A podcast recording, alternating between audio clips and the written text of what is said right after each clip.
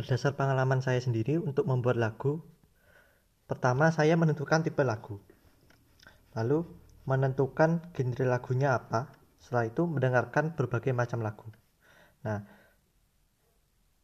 ketika mendengarkan berbagai macam lagu, saya dengan rebahan sambil memikirkan bagaimana liriknya, lalu menulis lirik, setelah itu rebahan lagi sambil dengarkan lagu, lalu membuat nadanya selesai.